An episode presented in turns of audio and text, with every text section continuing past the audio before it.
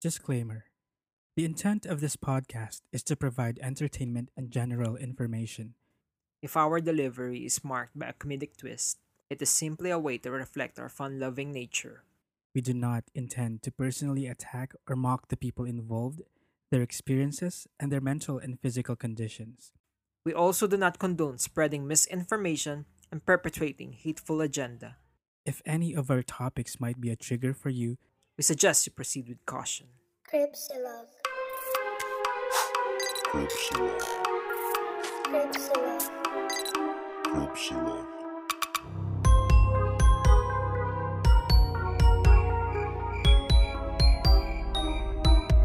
Cripsilog. Hello, welcome creepers. This is Cripslug. the Yins Podcast Barbara. We are your hosts. I'm Gideon. this is Glenn. Good morning. Happy Monday! Happy Yay! Monday. Here in Cripsilog, we talk about creepy stories, murder, true crime, conspiracy theories, and what else, Glenn?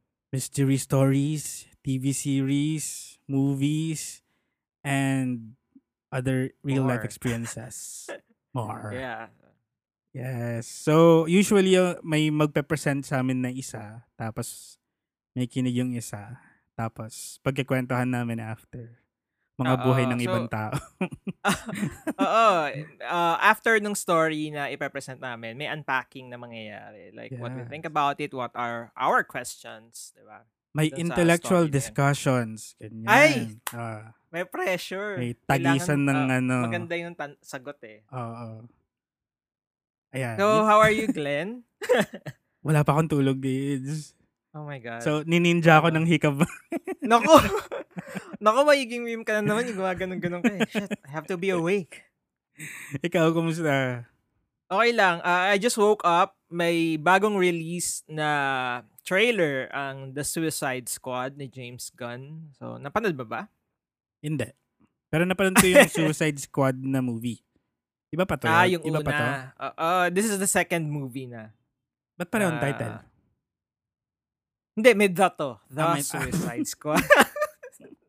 Yun lang yan. Oo.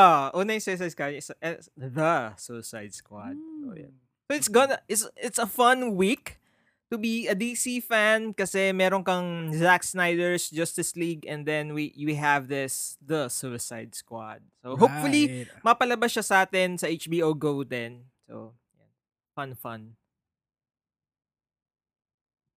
Yeah. Parang Kebs ka. So what? Hindi. Naman. Excited ako dyan. Ay, ano nga pala, Ah. ah, nakapanood na ba kayo ng mga ah, nilist natin ng mga disturbing movies, 'di ba? Doon sa Ay, mga ah, nakinig previous episode. Ikaw ba napanood mo ba yung mga hindi mo napanood before? Ah, hindi pa right now. Pero nakita ko na yung isang dapat kong pa- panoorin. Ah, yung Gummo ba? Gamo, ah. Oo. Pero And ako ko din meron na rin ako. Yung Anong mga pinanood mo? na-note ko. Hindi, hindi ko pa napapanood. Although, Ah. nakakita lang ako kung saan ako pwedeng makanood. Ninote Yung mga mo. gusto ko. Oo. Feeling ko habang Ah, buhay sa notes Serbian. yan. Naku, yung mga A24 movies nga, hindi ko pa napapanood na yung lahat eh. Naku, Ah, magagalit ah, sa'yo yun, si Martyrs, Jervy and Ron. Si Jervy, awayin ako. Pero yeah, yung papanoorin ko na yung ano, a Serbian film. Basta panoorin ni Jervy, ang On or Die Father. So, shout out kay Jervy and Ron sa Cinephiles. Cinephiles, check them out. Yeah. So, for today, uh, game na ba? Uh, ang i-discuss kasi natin is a continuation nung Battle of the Bobbits episode natin. Pero this time, it's going to be here in the Philippines. Kasi hindi rin tayo papahuli sa mga putol edits na Ay. insidente. Represent. Diba?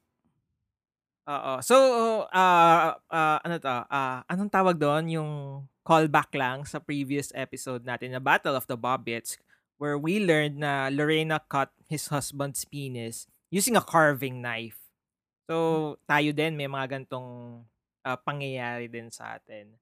So, ngayon i-discuss natin dalawang kaso ng putulan ng edits. Ay. Ayan, trigger warning, lalo na sa guys. Medyo ano graphic ba? Medyo baka masaktan kayo. Medyo, may kayo talaga eh, no? parang tayo din. May imagine So, eh. Oo. So, tungkol saan ba to? So, una, ah, isang misis ang napuno na at pinutol na ang pinag-uugatan ng pag-aaway nila ng kanyang mister. Be, ugat na yan. At yung isa, may isang lalaki na natagpo ang patay sa gitna ng kalsada at putol ang ari. Ay, patay, pinatay na talaga to. Pinatay muna bago putulan ng ari. Oh, yung isa buhay pa, di ba? Pinutulan lang. Oo, pinutol lang. Oo. Okay. So, no laughing matter pala to dapat. That, seryoso yung atake. Oo. Well, actually, dapat isasama ko to sa uh, Bobbits episode kasi nga, ah, yun, mga putulan ng edits cases. Kaya lang, sobrang Ang ano malaman Ah, ng Bobbits eh. ah, Kaya, parang, doon. ayun, kaya hindi, hindi na kasha. Sabi ko, ah, next episode ko na lang. Kaya, kinat. Kinat ko, oo. Pinutol ko na yung episode doon. Ayan. Sige so ano, nga. start na po ba tayo? Tara, Okay. let the So- cutting begin. Yeah. So mag-start tayo doon sa isang unang case, yung mag-asawa. So twen- April 22, 2017 sa barangay Baros, Boscarles, Iloilo. Masaya nagiinuman yung mag-asawa na sina Mark at Lizelle kasama ng iba pa nilang mga kaibigan, kamag-anak. Pero lingid sa kaalaman ni Mark, may maitim na binabalak pala yung asawa niyang si Lizelle. Gustong putulin ni, ni Lizelle ang mga maliligayang araw ni Mark. Bakit? Nung nalas... Ha? Bakit? Ayun, malalaman natin sa later on, di ba? So, nalasing na sila, kinagabihan, nakatulog na lang sila. Pero, nagising si Lizelle, na alimpungatan. Habang nakatingin sa natutulog na asawa, bumalik yung mga alaala ng lahat ng mga ginawa ni Mark sa kanya. Nagdilim ang paningin niya. Kumu- bumangon siya, kumuha ng gunting. Tapos, binalikan niya yung natutulog na si Mark pinabad ni Lizelle yung suot ni na pang ibaba ni Mark at ginapit ang titi nito at balat na lang ang naiwan. Oh my. So, 2001 nung nagkakilala sila ni Lizelle at Mark dun sa isang video bar. So, parokyano tong si Mark dun sa video bar eh. So, madalas siya doon, doon siya umiinom at kumakanta, di ba? Samantalang si Lizelle naman ay waitress doon sa uh, video bar na yon. So, dito sila nagkain-laban. Eee, di ba? Normal, may imagine mo, nag, oh, ano, nagsaserve ng sisig, ganyan. Meet cute. Tapos may ano, may lingering touches sa pagkaabot ng sisig. Ganun. sir, ito na po yung in order niya. Tapos maggaganan yung kamay. Oo. Ah, Hmm, Thank you. thank you. so after two years, uh, ayun, nagkakaigihan na sila. Ayun, nagpakasal na sila. And nagkaroon sila ng tatlong anak. So habang tumatagal, dun sa buong relationship nila, unti-unti nalalamig si Mark. Ay, ang aga naman niya ng lamig. Ilang Ah. years pa lang. Ah, hindi, hindi naman ah kasi nagkatatlong anak na sila so siguro mga 3 4 years and so on, diba? Hmm. Madalas na nakikita ni Lizelle si Mark na may ka-text. Tapos ngingiti. Ay, kinikilig. may kilig. Tapos, hmm, hindi naman ako yung ka-text niya. Napansin din ni Lizelle na nababawasan na yung perang binibigay sa kanya ni Mark. Yung, ang tawag doon, iniintriga, entrega. Entrega. Ayan. So, madalas din siyang ginagabi ng uwi. So, kinukutaban na si Lizelle. Usually, pag mga ganito, di ba, parang, hmm, bakit? Di ba? Mga telltale signs na yan. Oo, yun yung mga telltale signs. So, ang naiisip ni Lizelle, fuck, may ibang babae ang asawa niya. Hmm. Minsan na rin niya kasi nakita tong si Mark, tapos may angkas na babae dun sa motor niya. Nahuli niya. Parang ganyan, ay, ba't may angkas? Sa akto. Naangkas. Naangkas lang. Nakaangkas lang, oo. Kasi nung unang beses pa lang na nanganak si Lizelle, naramdaman na niya na parang nagbago si Mark. Pero siya parang, ano, kibit balikad lang. Pinapas, pinagpapasensyahan niya lang si Mark, di ba? Go, life goes on. Parang ganun. Pero, napuno na si Lizelle. Kasi nung minsan nag-inuman sila Mark, kasama ng mga kaibigan niya, nandun din yung pinaghihinalaan niyang babae nito. So, doon sila Hmm. nag-happy-happy doon sa ano, sa bahay nila. Tapos nung natapos na yung inuman, kinompronta niya si Mark na ano, ito yung, dinala mo pa dito yung babae mo. Tapos, pero tinatanggi ni Mark to. Sabi, hindi, hindi ko siya babae. Mga kaibigan ko lang yan kasama sa trabaho. Mm. Sa gigil ni Lisel, kumuha siya ng barel, tapos pinutok niya dun sa hita ni Mark. Binaril niya? Sa hita? Oo, sa hita lang naman. Parang ganun. Masakit pa rin. Oo, pero hindi, hindi naman namat- namatay si Mark. In fact, nagkapatawaran nga sila eh. Tapos, tuloy lang ang buhay, sabi ni Nadine. Mm. Ah, pero para kay Lisel, parang nagulat siya, 'di ba? Kasi nga, ayun, happy-happy na lang sila ulit, magkasama ulit sila sa bahay, 'di ba? As husband and wife. Pero parang kay Lisel, fuck, bakit tuloy pa rin yung pambababae niya? Ganun pa rin yung ginagawa niya. Mm. Nalaman na lang niya dun- sa mga katrabaho ni Mark na hindi lang pala isa yung babae niya. Oh But my wait, God. there's more. Ang gwapo Lima ah. ang side, side chicks ni Kuya. Ilan? Lima. Wow. Ah, yun yung sinabi sa kanya ng mga katrabaho ni Mark. Na tinext siya, uy, may babae si Mark. Nakita ko siya habang nasa construction. Kasi construction worker si Mark. Ah, edi yun. Sabi ko, fuck, lima yung side chicks ng asawa ko. Ano ba yan? Ang hirap naman, di ba? So, matinding selos yung nararamdaman ni Lisel. True. Pero, 'di ba, ang pumutol sa PC ni Lisel Ay. Ay nung nalaman niya pati pala yung kapatid ni Lisel ay kinakalantari ni Mark. Ay, tarantado. Di naman. Mm-mm. Sa dami naman ng babae, pati yung kapatid. Sabi ni Lisel na gumagawa ng paraan itong kapatid niya para mag-away sila laging mag-asawa. Type din ng kapatid si Mm-mm. Mark. Si Mark. Ano naman, Oh. construction, batak yun. Nako, ano, ah, ang tawag doon, poverty absent tawag nila doon eh. Grabe naman. Ayan. So, madalas din kasi na hindi na sumasabay itong si Mark pagkakain silang pamilya. Sumasabay siya doon sa kapatid. Sila yung kumak nagkakainan. Ay. Sama Nag- sila yan. Oo, sila yung kumakain ng sabay. "Hmm, sarap naman ng tinola mo. Ito yung gusto kong ulam eh. Yung kay Lizelle kasi parang manok na may tubig. Oo. Walang lasa ba? Ganun. ano to? Naku, alam mo ba, ayaw ko ng tinola dahil dyan, sa fact na yan. Ang sarap-sarap Parang- ng tinola. Yun nga yung argument ng mga tao sa Twitter na baka naman hindi masarap yung tinolang niluluto, sa, sinuserve sa iyo, sa inyo, kaya Yeah. ayaw nyo ng tinola. Pero hindi talaga eh. So sige, uh, saan, saan merong masarap na tinola, I'll go there. Baka change my mind, ganun. Try mo kasi may ketchup, isawsaw mo yung manok. Yung manok, Kalasa. Or pechay. May pechay ba yung tinola? Ano bang gulay nun? Wala. Wala. Papaya. Oo. So, yun na. Kaya nung April 22, 2017, niyaya ni Lisel yung asawa niya para mag-inuman. So, kasama nila yung ibang nilang kamag-anak siya, kaibigan. Ayun, inuman. Mm, tagay. Sige. So, ayun, sobrang kalasingan nila. Nakatulog na sila. Pero ito nga, nagising si Lisel. Di ba? Parang hindi naman siya masyadong lasing. Ang nalasing lang talaga si Mark. So, nata- nakatingin siya dun sa natutulog niyang asawa iniisip niya kung paano na matitigil at mapuputol ang kawalang hiyaan ni Mark.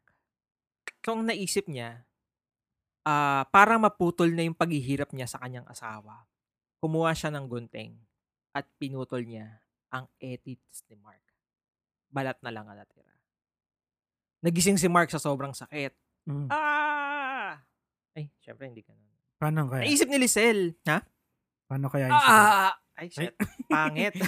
Parang iba yon. Okay. Ouch! Ouch! Ganyan. so, sa isip-isip ni Lisel, hmm, tama lang to. W- Wala na silang pag-aawayan dahil hindi na siya makakapambabae.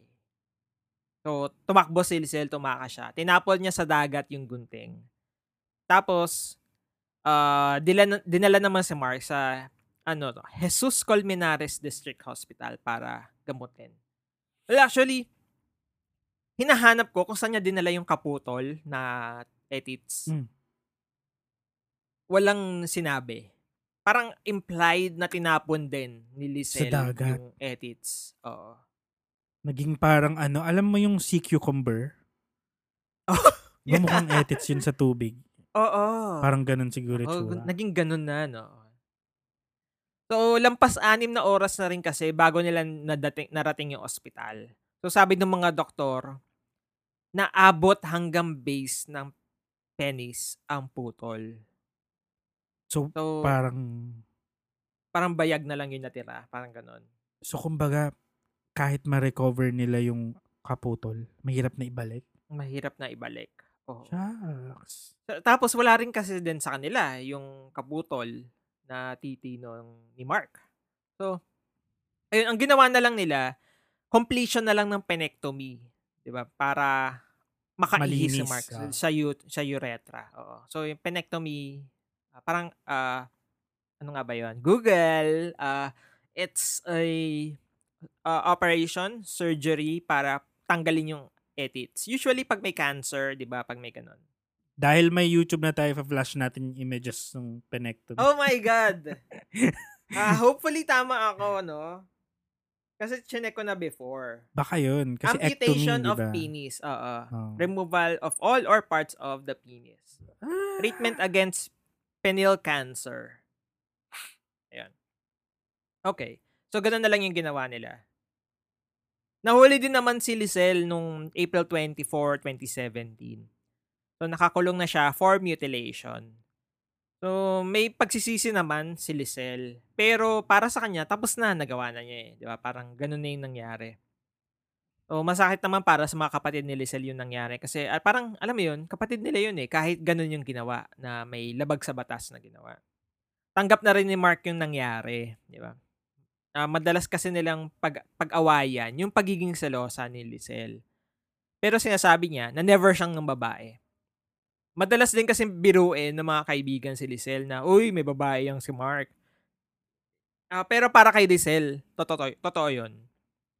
Sinabi din nga ng mga kapitbahay nila, ah, tsaka ng mga kaibigan ni Mark, na wala silang alam na may kirida tong si Mark.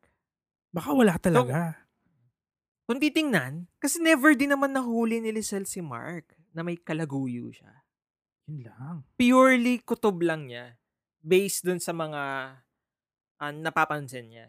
Pero Baka- alam mo yung actual proof, Oo. wala si Lizelle. Baka flirty-flirty lang siya. Diba kaya yung Friendly, barkada friendly. siyang babae, ganyan. Mm. kahit yung kapatid niya, overly friendly. Pero Oo. never to the point na may relasyon or what. Oo. Baka. Pero, Querida, kabet, kare, relasyon. Terry, ayun. Oo. So, sabi nga din ni Mark, hindi yun yung unang beses na sinaktan siya physically ni Lizelle. Mm. Unang beses, tinaga pala din itong si Mark sa kamay gamit ang sanggot. Ano yun? So, ginugel ko yung sanggot. Parang pa-curve na knife. Ano, parang ganon. Ah, panggapas ng Pangpalay. palay yun. Feeling Yeah. ko. Mm. Pero yon sanggot. Pa-curve siya. eh. So, yun. Tinaga na rin siya sa kamay. And, di ba, yun nga, binaril din siya sa hita gamit yung 38 caliber na barel. Ito naman si Mark, nataga ka na pala at nabaril. Di ba? Parang, Nasa medyo- loob pa nga ng hita ni Mark yung bala eh. mahal niya din siguro. Oo. And Sure, one more thing. Sila. Oo, binuhusan din siya ng gasolina sa dibdib. So, siguro parang susunugin siya. Sa galit niya kay. Mark. Ano ba, Lizelle? Buti na lang hindi niya tinuloy, 'di ba? Kasi syempre alam niyang ah malaking damage yung magagawa nun kay Mark or baka mamatay pa si Mark pag sinunog niya. Pero 'yon, binuhusan niya ng gasolina sa dibdib. Tapos meron pa. Alam mo yung may lutong gulay si na may sabaw sila, Mm. binuhos niya sa ulo ni Mark.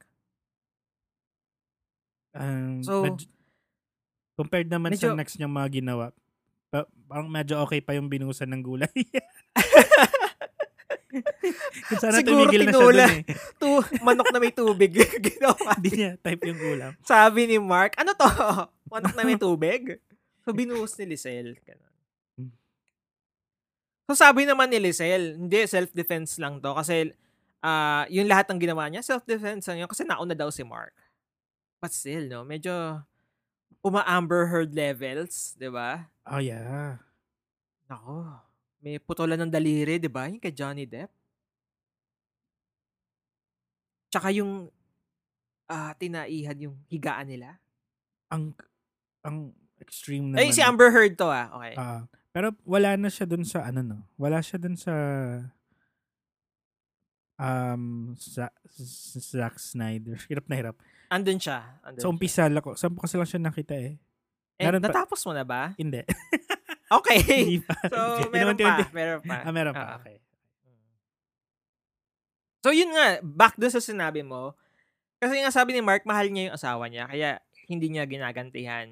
Diba? Naisip niya yung mga Oh anak niya. God. Naisip niya yung haba ng relationship nila. Kaya, hindi niya mahiwalayan. Di ba, may mga ganito din talagang tao eh. Di ba? Parang nasasayangan sa tagal ng relationship. Kasi parang more than, mga 14 years na silang mag-asawa nito eh. Tsaka Diba? baka mabuting ina naman si Lizelle. Parang apart Ay, from oo. being overly... Wow, may, may, may redeeming quality naman. Oo, malay mo naman, parang kaya din niya rin maiwan kasi naalagaan naman mga anak nila. Yung mga ganun. Ah. ayun. Sila kasi nga lang. Oo. Pero ngayon, ayaw na niya. Nakikipaghiwalayan siya kay Lizelle. Natatakot na nga si Mark sa kanya kasi nga baka lang hindi yun yung abutin niya na baka dumating na sa point na patay na siya ni Lizelle. At hindi na rin niya iuurong yung kaso laban kay Lizelle. Kasi under the revised penal code, section 262. Ay. Chara, ay. Kasi yung mutilation na ginawa niya, di ba? Reclusion temporal yung pwedeng maging sentensya kay Lizelle. So, 12 day, 12 years and 1 day to 20 years. Kala ko 12 days. Uy, correct us if our, we're wrong. Sabihin yung mga ano, law creepers. Uh, Carissa, Ian, help us. Madam Caridad, Uh, Caridad and Ian, help us. Okay. So, sabi naman ng mga magulang ni Mark, parang, wait lang, Lizelle, hindi naman naman naaktuhan. Wala ka naman prueba. Bakit mo yung ginawa sa asawa mo? True. Diba? Galit yung mga magulang ni Mark kasi, Hmm. eh, paano nga yun? Pinutol mo yung edits. Hmm. Sabi naman ni Lizelle, galit lang yung mga magulang ni Mark kasi wala siyang trabaho, nasa bahay lang siya. Na ang gusto sanang maging asawa ni... mag- maging gusto nilang asawa ni Mark, eh yung may mga malawak na lupa, yung may negosyo, ganyan. Yung mayaman. Eh si. Lizelle hindi. parang may pattern na si Lizelle. May nag emerge na na pattern na parang victim, ano, pag doon? Ah, ang ta- oo, Mentality? victim ganon. Ah, oo. ganun. Everybody's against me. Ganun. Mm-mm. Pero, Pero sige. sabi naman ni Li- oo, sabi naman ni Lizelle, mahal pa rin niya si Mark at willing pa rin siyang magsama sila. Eh, ang Ikaw. tanong, gusto ba ni Mark? Tanong mo muna. so, humingi siya ng dispensa kay Mark na sana, ah, ayun, patawarin daw siya, iurong na yung kaso, magsama na sila ulit, ganyan. Naku, Mark. Mamaya, leeg mo nang putulin. Nako. Pero ayaw na ni Mark. Matagal na siyang nagdusa sa pagsasama nila ni Lizelle. And, ayun, hindi na niya kaya. Mm. Ah, may mga nagsasabi din ng mga ng mga psychiatrists na pwedeng may psychological imbalance si Lizelle. Pwedeng yung mga trauma niya sa past relationship or baka meron siyang undiagnosed na severe depression that leads to aggression. Kaya daw, ganun si Lizelle. Feeling ko nga din. Ay, tapos na ba? Tapos na ba yung kwento? Ay, Nasa- ito, ano hindi. ba? Closing Ah, na lang. Ah, ganun. closing. Okay. So ayun, tuloy pa rin naman yung kaso. Ah, ayun kasama ni Liz, ni Mark yung mga yung mga anak niya, nakakulong pa din si Lizelle. So, 'di ba ang relationship naman is consider parang work na rin siya eh, 'di ba? You have both of you have to work for it, 'di ba? Para maging successful yung relationship niyo. Baka Yeah. merong mga taong gustong manira ng relationship niyo, 'di ba? Baka gu- may Mm. gustong mang-agaw kaya naninira ng relationship. Ah, but still, hindi against the law pa din yung mutilation na ginawa na ni Lizelle, di ba? And kailangan niyang pagbayaran 'yon Yeah. sa ano, sa harap ng batas. So ito ang kwento ng nila Mark at Lizelle. My God. First Ano, story ito. pa lang, medyo... First story. Ah. So ito na tayo sa unpacking, di ba? Unpacking. Unpack Ikaw na ba, natin. ano bang masasabi mo dito sa nangyari kay Lizelle at Mark? Well, nakakagulat kasi, di ba, ang mga babae, housewife, nanay, parang ang number one basic na trait nila, mapagpasensya, di ba? And for a mom, for a housewife, for a wife to be pushed to the limits ng pagpapasensya niya, ibig sabihin, wala na rin, parang ano din talaga, parang ongoing din talaga yung suffering niya. Kasi tinatry ko ilagay yung sarili ko sa sa ano niya eh. So, what's going through her mind. Parang, bakit mo naisip na yun yung next logical thing to do? Knowing na, alam mo naman na illegal yun, na um, kasalanan yun, at pwede kang makulong. And, paano na lang yung asawa, asawa mo pa rin siya, ginawa mo sa kanya yun. Parang, pagbawala na ba yung yung organ na yun, does that mean sa'yo na lang siya? Hindi na siya nakikipag-chat sa iba? Parang ganun. Kung Mhm. sakali magkabalikan kayo, will that solve your problems? Parang ganun. Or will that create more Oh, problems? di ba? Eh, siguro, dahil nga ongoing yung suffering niya, final straw pa yung kapatid niya, parang sa dami ba naman, te? Ikaw pa talaga. Parang ganun. So, tingin ko, yun yung naging um, parang boiling point niya. Mhm. Di ba? Ikaw ba? But still, wala siyang proof. Alam mo yung puro hunches lang kasi to eh. Ang hirap nito. Hmm. 'Di ba parang you will act on something. Tapos ang meron ka lang, ay kasi gabi Hinala. na siya umuwi. Oo. Oo. Ganyan. Kulang na yung perang dinadala niya. Ay, ang hirap. Parang gagawa ka ng pagputol ng edits para lang doon. Eh, sana may solid proof ka eh. Alam mo yon people will uh, be behind you to back you up. Hmm. Kahit na mali yung ginawa mo.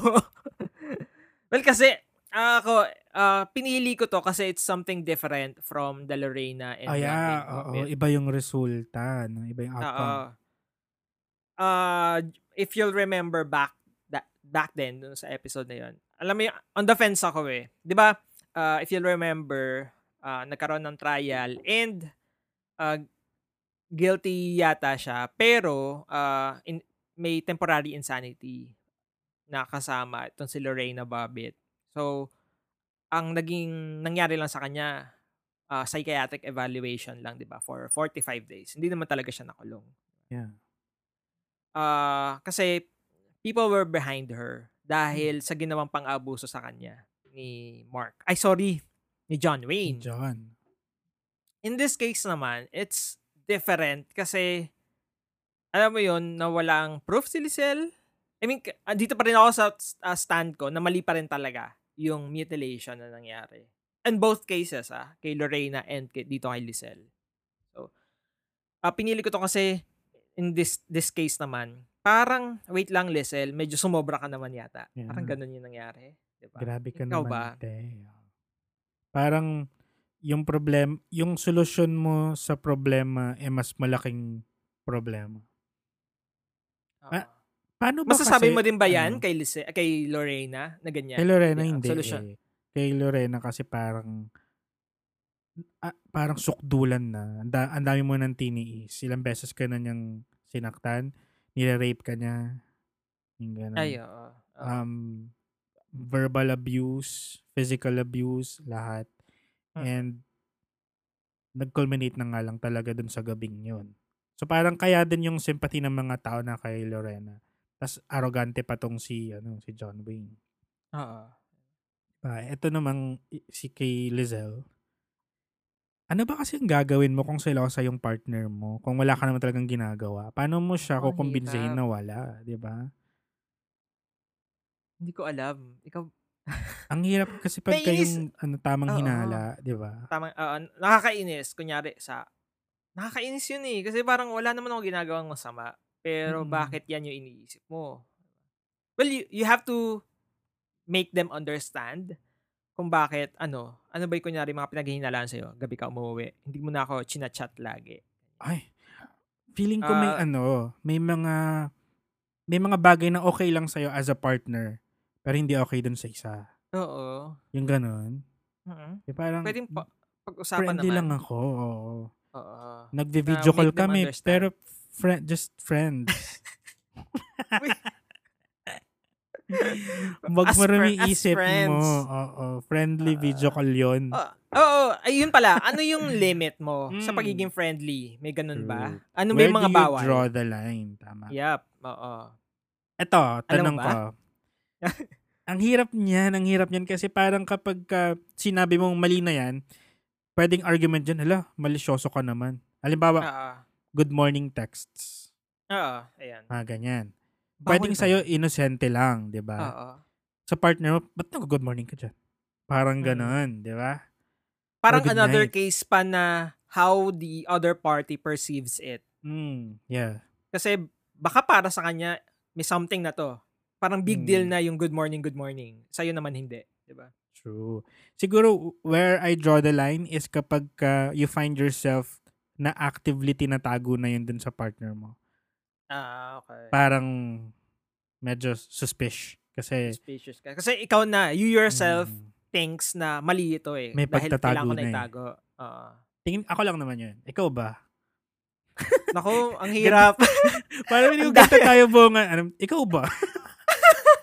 Hindi kasi ay, ha. Ba, ganun kasi din ako. Parang iniisip ko sa akin, wala lang to. Yeah. Pero baka iniisip ng ah, partner ko, ah, may something dito. And ayun, pagmumula ng away. Yeah. May So yun, we, ah, anong tawag doon sa English noon? Co- letter C. Compromise. Compromise. Ayan, we compromise.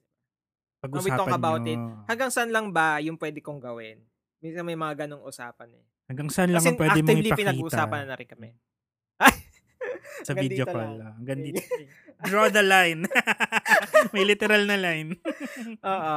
Hanggang Hmm. doon lang pwede mo ipa. Ito hindi mo pwedeng i-post to kasi para sa akin lang to. May mga ganyan.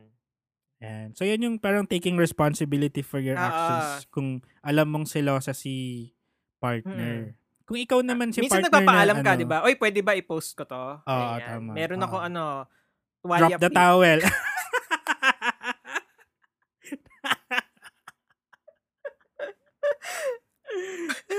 In loving memory of that towel. Uy, dinilit ko yun kasi nga nagalit din. So, Ah, talaga? kaya ako dinilit. Na, Ah, Hindi, akala ko dinilit mo to, kasi ganyan. ni-retweet natin. sa- hindi. hindi naman. Pero ayan. ah, okay. May ganun pala. Konti lang daw yung pwede kong ipakita. Wag daw yun.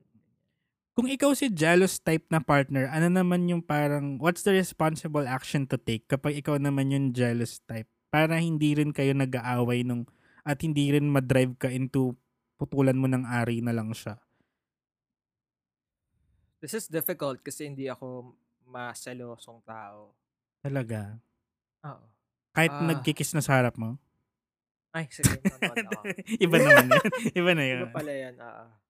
Ah, ano nga ba yung tanong mo? Sorry. Ano yung Ano dapat yung mong gagawin gawin? ko? Na diba? responsible. Kunyari What's responsible thing to do? Ah. Kailangang hanapin ko.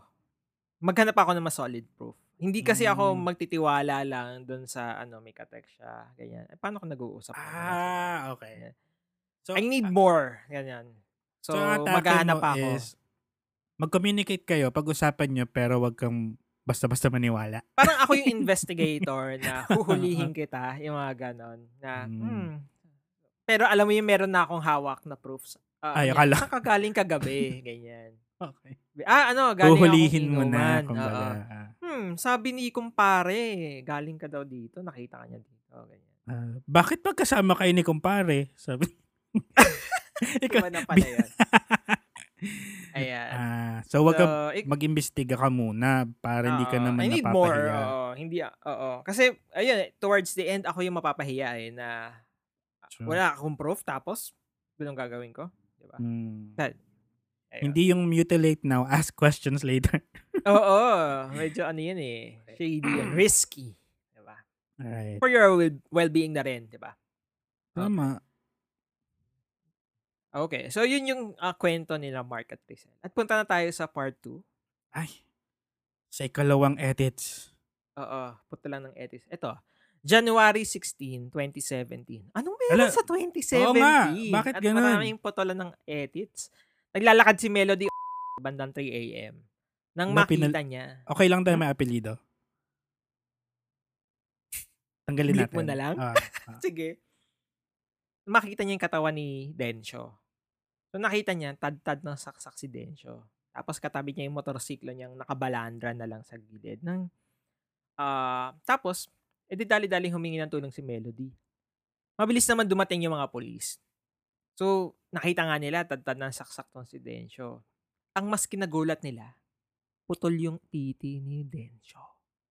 So, sino pumatay kay. Densyo? At bakit siya pinutulan ng Etids? So, ito ang kwento ni Prudencio. So, si Melanie, napadaan lang. Si Melody, oo. Ah, Melody. Napadaan lang. Oo. Ah. siguro siya, si si Melody to sa Pussycat Dolls. yung kinulong sa CR. Yung siya ba yung kinulong? sa cabinet? Oh, tapos sa sama ng loob niya, punta siya Pilipinas. Lalakad-lakad siya. Ay, may patay sa, sa sidewalk. Oo. Ayan. So, si Prudencio, hindi ko sasabihin yung last name, pero meron Sige. ako. Eh, isang 58-year-old farmer sa Baraka, Ilos, Ilocos Norte. So, mabait siya, helpful, part of the community. Kasi yun, magsasaka siya. Madali din siyang lapitan ng mga kawatid niya pag hihingin ng tulong. Kaya pinagtataka ng mga kapitbahay niya, saka ng mga kabarangay nila, yung nangyari sa kanya. Na, Wait, bakit siya pinatay? Mabait to eh. Kasama nakita doon sa motor niya yung isang homemade na baina. Sukbitan ng kutsilyo. So, Baina? Quick Google. Baina, baina. Oh, wait.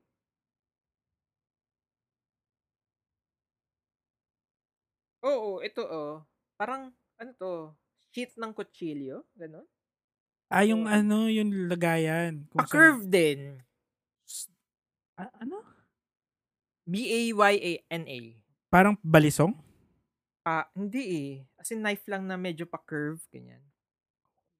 Okay, ayun. Ah, nakita din doon sa crime scene yung 38 caliber, caliber, caliber na re- revolver. Revolver. Revolver kasi yung kasunod. Anong meron sa 38? Medyo ano siya no accessible. Ito na naman 38 na naman. I guess. So yung barrel may isang bullet, pero walang tama ng baril si Densyo. Based din sa medical legal, hemorrhagic shock secondary to multiple stab wounds sa dibdib, chan, tsaka sa likod, sa likod yung kinamatay ni Densyo. So malaking palaisipan sa kanila, bakit putol din yung titi ni Densyo? Hmm. Kasi itong si Ma- nung Densyo, pagsasaka lang siya umaasa, yung asawa at anak niya nasa Amerika na.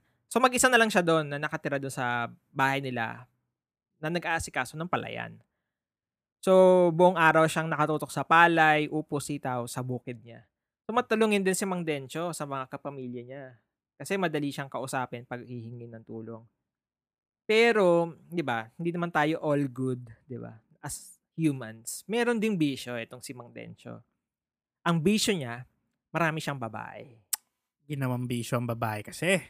Mm. Based sa in- investigation, hindi bababa sa tatlo ang girlfriend ni Mang Dencho. Ilan taon? 58? 58. oo. Lahat May asim naman pa. to yung ah, kinausap din man, 'di ba? Kinausap din naman yung mga paramour ni Dencho. Hmm, taray. Ah, kasi nga 'di ba, pwedeng ah, involved sila. Based sa, Mm. para imbestigahan na din, 'di ba?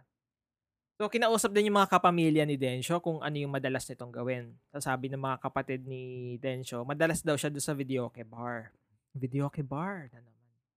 Sabi rin nila, madalas ah, pagkatapos kasi ng trabaho niya sa bukid, dediretso na siya doon sa bar para ano yun, mag-unwind. Unwind? Ah, pero itong si Densyo, hindi siya mahilig uminom. Ah. Nandun lang siya para sa babae at siguro sa kantahan, di ba? Tsaka sa Yun ang talagang pulutan. bisyo niya. Bisyo niya talaga. Kasi wala rin naman siyang pamilya dito. Solo niya yung gastos. Madalas ko din kasi magpainom ton si Densyo sa mga kaibigan. Alam mo naman, di ba? Pag, ano, parang mayaman ton si Densyo, di ba? May palayan. Mm. Ay, shit. Baka naman hindi kasi, di ba? That's another topic, pero ayun. Madalas din siyang ano, mag-table ng mga babae. Ayun, hindi naman siya umiinom. Pero yung mga babae, pinapainom niya. Siyempre, doon kumikita, ladies drinks. di ba? Mm. Maraming nate-table si Densyo. Pero sa dami ng mga na-table niya, isang babae lang yung naging pinakamalapit sa kanya. At ang babaeng ito ang susi ng kanilang investigasyon sa pagpatay kay Densyo. Sino siya? Pinuntahan nila si Helen. Ay. Si Helen yung malapit na babae ni Densyo. Inimbitahan si Helen para pumunta sa station para makausap. Sabi ni Helen, wala siyang kinalaman sa pagkamatay ni Densyo. Pinabulaanan niya ang mga, ah, yung mga bintang. Hmm. So, kasi titingnan nilang angulo, ay, selos. Ay, ang daming ano, no, similarities ng first two, ng two stories ito. Sabi nga ni Helen na oo, magkasama sila nung bar nung last na gabi na magkasama, na nakitang buhay si Densyo. Pero hanggang doon lang yun. Kasi nung umalis na si Densyo, hindi na niya alam kung ano nangyari. Naiwan na lang si Helen doon sa bar. Kasi nung madaling araw ng January 16, 2017, magkasamang nagbi-videoke sila pang Densyo at Helen. Ah, nung pasado, alas 3 na ng madaling araw. Ah, nagpaalam na si Densyo na uuwi na siya. Pauwi na si Densyo gamit yung motorsiklo niya. Lingid sa kaalaman ni Densyo ang panganib na naghihintay sa kanya. So mga 500 meters away from the videoke bar, may nakaabang na kay Mang Densyo. Hinarangan niya si Mang Densyo. Pumreno si Mang Densyo at bumaba. Nung lumapit na si Mang Densyo sa sos, ah, lumapit na si Mang Densyo dun sa suspect, doon na siya pinagtatadad ng saksak. Sinubukan lumaban ni Mang Densyo pero wala na siyang lakas. Binunot ni Mang Densyo ang kanyang 38 caliber na, caliber na revolver. pero Ulit. Deja vu. pero ayun na nga, hindi na niya naputok at pinagsasaksak na lang si Mang Densyo. Tapos yun, wala na siyang nagawa. Ah, la- labing limang beses siyang sinaksak hanggang sa mamatay. Nung masigurong patay na si Mang Densyo, binukas nito ang zipper ng pantalon ni Mang Densyo. Nilabas nito ang kanyang ari at saka pinutol. Nang matapos, madali din itong tumakas. So, ang pinag-iisipan ng mga pulis, eh, sino ang gumawa nito kay Densyo. May dalawang theory. Mm. So, number one, allegedly ay involved si Densyo sa, sa isang attempted murder. Ma- malamang na niresbakan to si Mang Densyo. Kaya ginawa sa kanya ito. Number two, pero bakit may, hindi, pero bakit puputulan mo ng edits, di ba? I mean, patayin mo na lang. Yeah. Number two, maaaring involved si Mang Densyo dun sa mga babae. May, may kinalaman yung pagiging babaero niya sa dahilan ng nangyari sa kanya. Pero mainly, nagfo-focus ang mga pulis sa selos na yun yung iniisip nilang motibo. Tapos, based sa investigation nila, lumabas ang pangalan ni Reynaldo. 63-year-old na matadero at bouncer dun sa video kay bar. Matadero. So, sanay ito mag-chop ng Mm, laman. Chop. Mm. Ah, mag- matalik na magkaibigan si Densyo tsaka si Reynaldo. Si Bes. Laging tumatambay itong si Reynaldo dun sa bahay ni Mang Densyo para doon mag-chill-chill. Mm. Madalas din sila magkasama sa inuman. Si Reynaldo, yun siya yung malakas uminom. Mm. Bilang hindi nga naman umiinom si Mang Densyo, di ba? Pa-sweet lang. Pero, mm, nag-FO sila. Ay, si bakit? Si Reynaldo. Hulaan ko, babae. Mm, mm, dahil sa babae. Minsan na rin kasi sinugod ni Reynaldo si Densyo dun sa bahay kasi pinag-aawayan nila si Helen. Magkaribal sila kay Helen. Kasi, unang naging close si Reynaldo at si Helen. Sabay nga sila pag uuwi eh. Di ba? Bouncer nga tong si, ano, si Reynaldo. Pero, ah, dumating sa picture si Densyo Mm. nalipat yung attention ni Helen kay Densyo. Eh dahil nga maraming pera tong si Densyo. Madali siyang ano, na, ah, parang madali siya nakakakuha ng mga ka-table. Kasi 'di ba nakakadami siya ng ladies drinks. Baka Ito, mas maraming kickback, oo, 'di ba? Dahil doon, eh, nawala din sa kanya si Helen. And nagalit doon si Reynaldo. Pag ganun Yung daw kasi si, ano, niya. si Densyo ng pera sa Ay, si Densyo. Mm. Make Wolf of Wall rain. Street. Oo. Yun nga, yung nililigawan niya napunta sa iba, di ba? Parang ako nag ano, ako nagtanim, di ba? Iba ang umani. Oo. akong bumayo. gan- Oo. Ako nagsaing. Ibang kumain. ibang kumain. Kapag ang palay naging bigas, may naging, bumayo. ah, naging. Ah. so dahil sa matinding galit at selos, ito yung sinasabi nag-udyok kay Reynaldo para patayin si Densyo. Tinitingnan nila din nila na parang sakto yung profile ng killer kasi matador na itong si Reynaldo. Parang sanay siyang humiwa ng laman.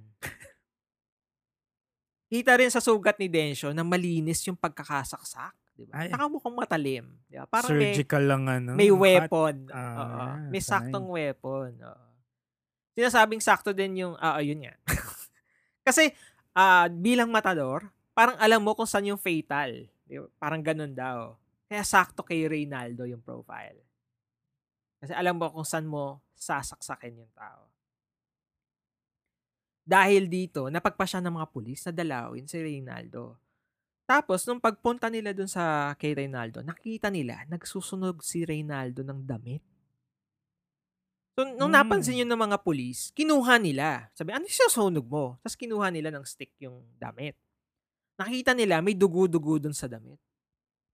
So, parang tinanong nila ngayon si Reynaldo, oh, ba't ka nagsusunog ng damit? Saka bakit may dugo to?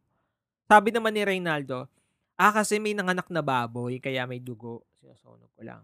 Ay. Pero Oo. tinanong ng mga pulis, eh bakit mo susunugin?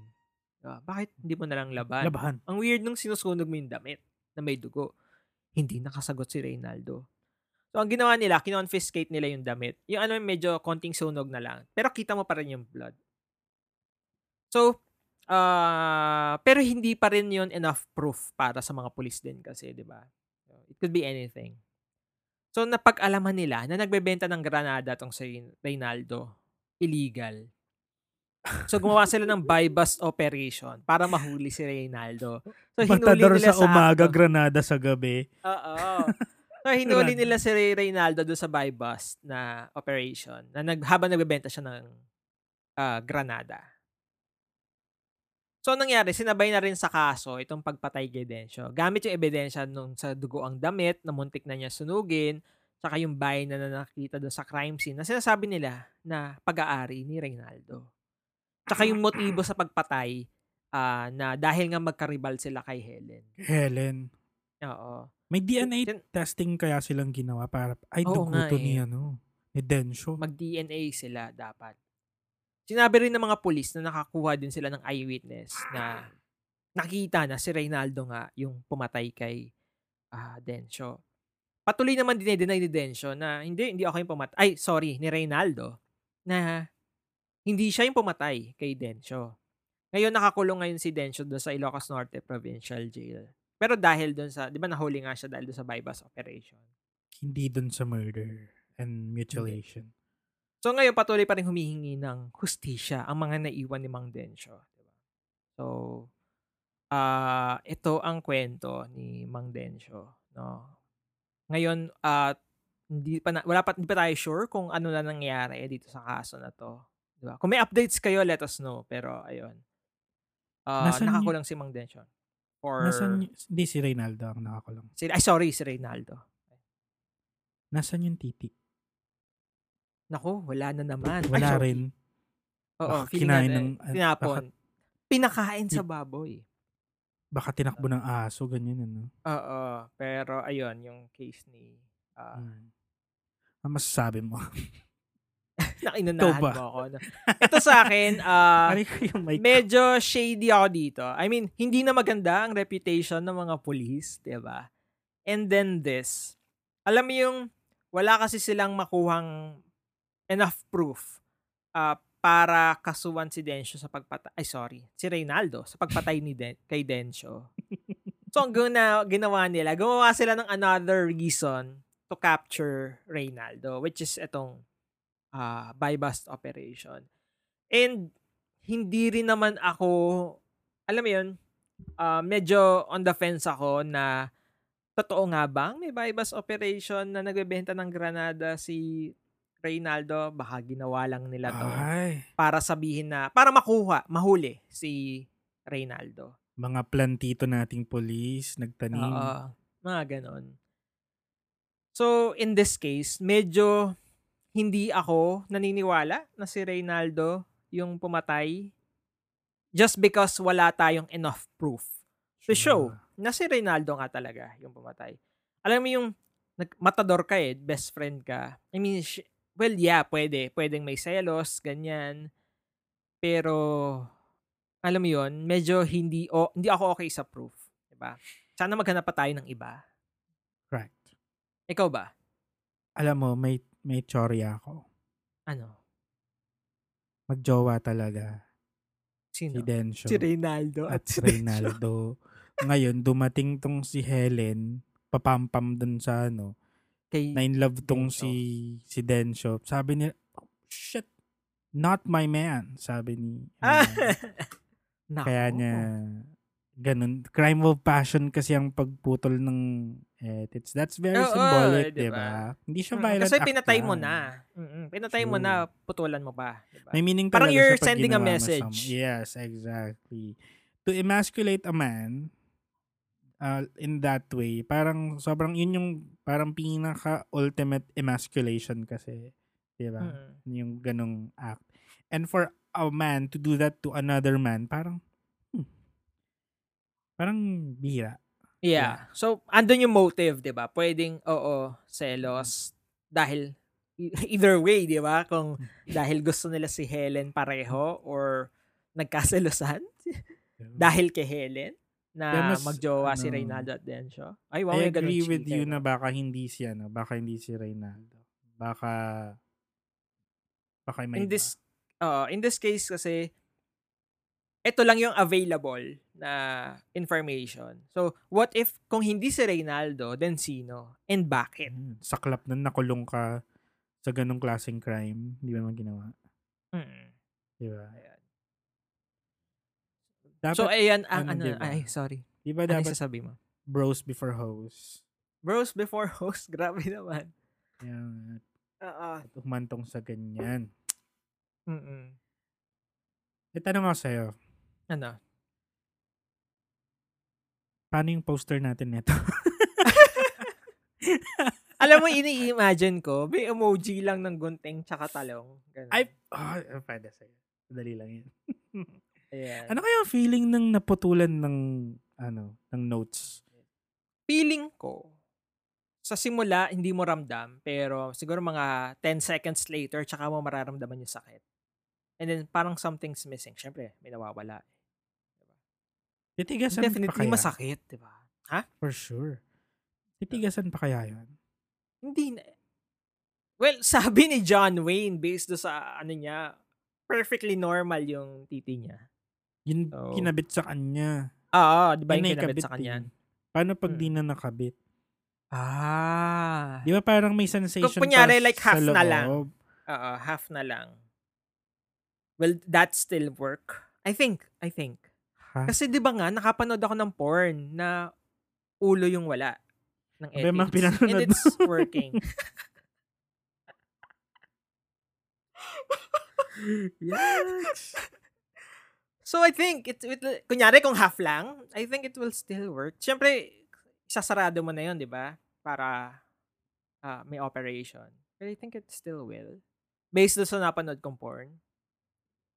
Hmm, I think. As long as hindi ka aabot sa base, 'di ba? Ng ah, ang tawag doon, ng shaft. Shaft. Mm-mm. Jesus. Ayan. So, ito yung dalawang kwento ng putulan ng ari. Na kita niyo yung similarities na crime of passion, may selos involved, and ano ba, na naputulan ng PC, di ba? Mm, May umabot na sa boiling point. sa sukdulan. 38 caliber ng baril involved dito pareho. So, ayan. At 2017 naganap. What's with that? 2017 nangyari. Anong meron sa 2017? Dahil ba mukhang palakol yung 7? Paputol! Oo nga, no? Oh my God. So, ang Ayan. takeaway natin dito is, if you're a Ano? guy, uh, magsuot ka nung ano. Alam mo yung may brief na may ano, Ayan. May susi. kandado pag matutulog. Uh, Yeah. or Hindi, better ito, yet, wag mong galitin yung partner mo.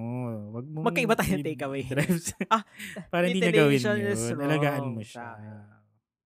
Hindi.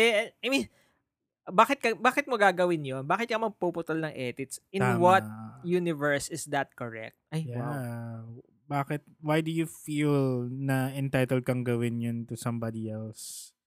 Hmm. Diba? Kasi it's like putting the law into your own hands, which is True. hindi natin dapat ginagawa. Maraming But then again, hala, alam mo ano. nagko-contradict tayo sa Lorraine na episode, 'di ba? kasi Dito- siya, Dito ako nahihirapan eh. Kasi Well, nga, iba yung ano niya talaga, yung sitwasyon niya kasi, di ba may mental issues na rin na humalo dun sa ay, ah, sa kaso. oo. Pero So, if you're tsaka yun, clearly, proven naman- ba? Ah, dumaan naman sa court, 'di ba? Mm, yeah. Yun yung napag na, napagdesisyon na ng court and jury. True. Ik- ikaw, sige, gawin mo yan as long as, alam mo yun, hindi ka makukulong, hindi ka, di ba? Hindi, sige. Kung mapatunayan mo sa court na may ganun nga, may temporary insanity ka. Sige, gawin. Maraming ibang ways para gumante. like, ano ba? Ano ba mga Patayin mo na lang. Grabe! Grabe. Adoraan mo yung tinitimpla mong kape para sa kanya, mga ganun. yung tinola mo, walang lasa. Oo, di ba? Hindi. Pero yeah, ano, kayo ba creepers, ano ba ang takeaway nyo sa mga Yes. putulang edits na aksidente na to? May mga updates ba kayo tungkol sa mga cases na to? Let us know. Use hashtag CryptologES. Yes. May kilala ba kayo na naputulan ng notes? Oh no. Yeah, Ah. madami din kasi, hindi lang silang dalawa. Mm. Oo. And, ayun, follow nyo na din kami sa Facebook, Instagram, Twitter. Look for Cripsilog. Tama. And if you um have reactions na gusto nyong i-DM sa amin, you can do that. You can send it through Gmail or sa Curious Cat kung ayaw nyong magpakilala. Ay, hashtag CrypsilogES pa din if ever DM, lagyan diba? Para pa alam natin, isama natin sa ES. to. sa e, uh, sa ES episode. At um you can also ano uh, if you want to support us, you can find us on Patreon, oh, patreon.com slash creepsilog or you can send us uh, uh, some tips on PayPal creepsilog at gmail.com or Gcash. If-flash natin yung ano dito sa Ayun, taray naman yung pag-flash. Ah, maraming salamat. Yung maraming salamat sub- sa mga sumuporta sa atin. Follow nyo na rin kami sa ah, Apple Podcasts, Google Podcasts, and Spotify. Spotify. Tama ba? Ah, Yeah. okay. Ayun lang. Thank you for listening. Sana na-enjoy nyo yung episode na to. Ah, ano ka ba? Meron ka ba bang ibang ah, is there anything else from your end? Wala na. None from Ayun, my mar- end. Maraming salamat sa Zoom call, sa pagsama nyo sa Zoom call na to. sa another episode ng Cripsilog. See you again next time. My name is Gideon. And this is Glenn. Mercy and compassion. Productivity bitches. Fires. Bye.